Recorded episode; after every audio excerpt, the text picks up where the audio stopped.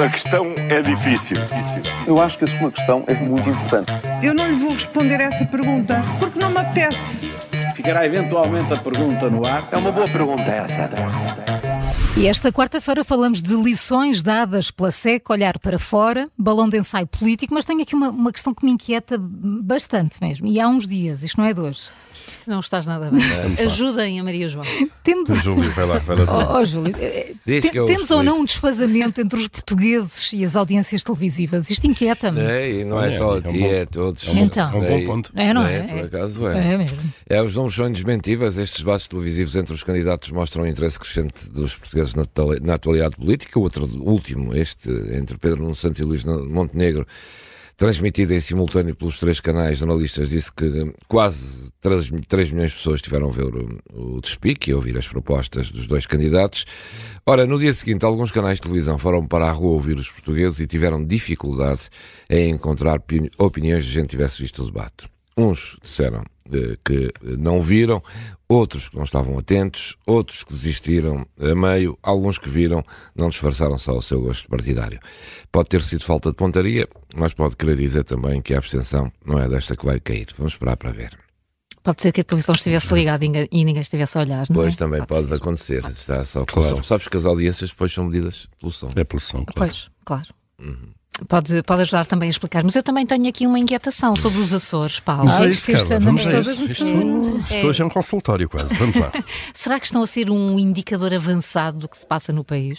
Olha, é uma boa questão e que parece Não. que sim, de facto, não é? Eh, Bem, bem visto, bem visto. Eh, O que, de facto, o que se passou nos Açores já, já condicionou o debate nacional e o posicionamento dos partidos em relação ao Chega, como se viu. Foi por causa das eleições açorianas que o PSD conseguiu virar o tabuleiro de jogo, mostrar que pode governar sem o acordo com o Chega e, no fundo, atirar essa convergência de interesses para o campo do PS, que logo abandonou o tema que mantinha anos.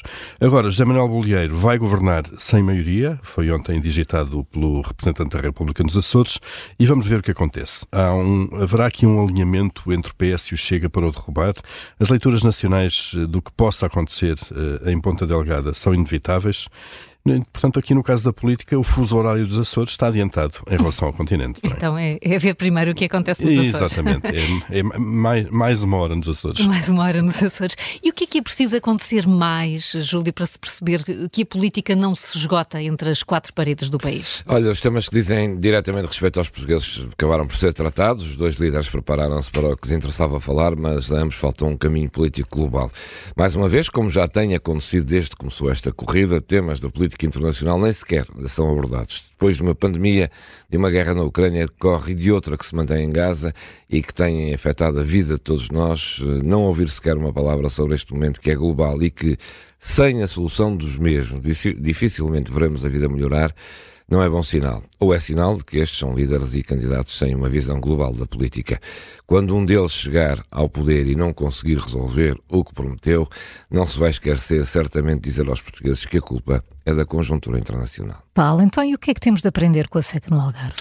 Olha, temos que aprender o mesmo de sempre, que quando não planeamos, não antecipamos e não resolvemos os problemas a tempo, as medidas de emergência, que se tornam depois inevitáveis, são sempre mais graves e mais duras. E já chegámos a essa fase, de facto, aquela fase do desenrasca e do improviso, para tentar conter o consumo de água, eh, que tanta faz- falta faz, por exemplo, à agricultura, o Governo decretou um aumento das tarifas de água entre os 15% e os 50% no Algarve. Alguns municípios já disseram que não vão fazer. Esta é uma medida de último recurso, porque há décadas que há planos de barragens, de centrais de dessalinização da água e de transvases eh, que, basicamente, teimam em não sair do papel.